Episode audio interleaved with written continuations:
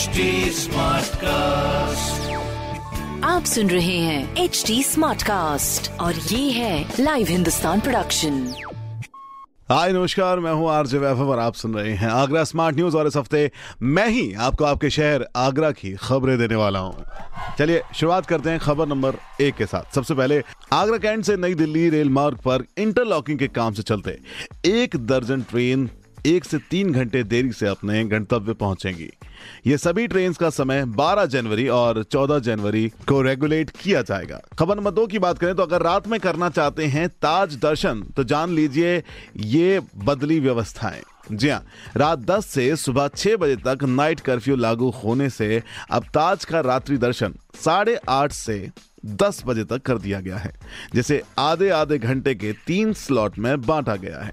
वहीं खबर नंबर तीन की बात करें तो एशियन वाटर बर्ड सेंसस 2022 के अंतर्गत आगरा मंडल के तीन वेटलैंड्स पर होगी आवासीय जलीय पक्षियों की गणना।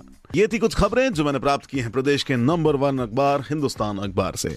अगर आपका कोई सवाल है तो आप हमसे सोशल मीडिया पर पूछ सकते हैं। टाइप करें at the rate H T smart cast for Facebook Instagram and Twitter और ऐसे ही पॉडकास्ट सुनने के लिए आप लॉग इन कर सकते हैं W W W dot H T smart cast dot com आप सुन रहे हैं एच टी स्मार्ट कास्ट और ये था live Hindustan production HD Smartcast.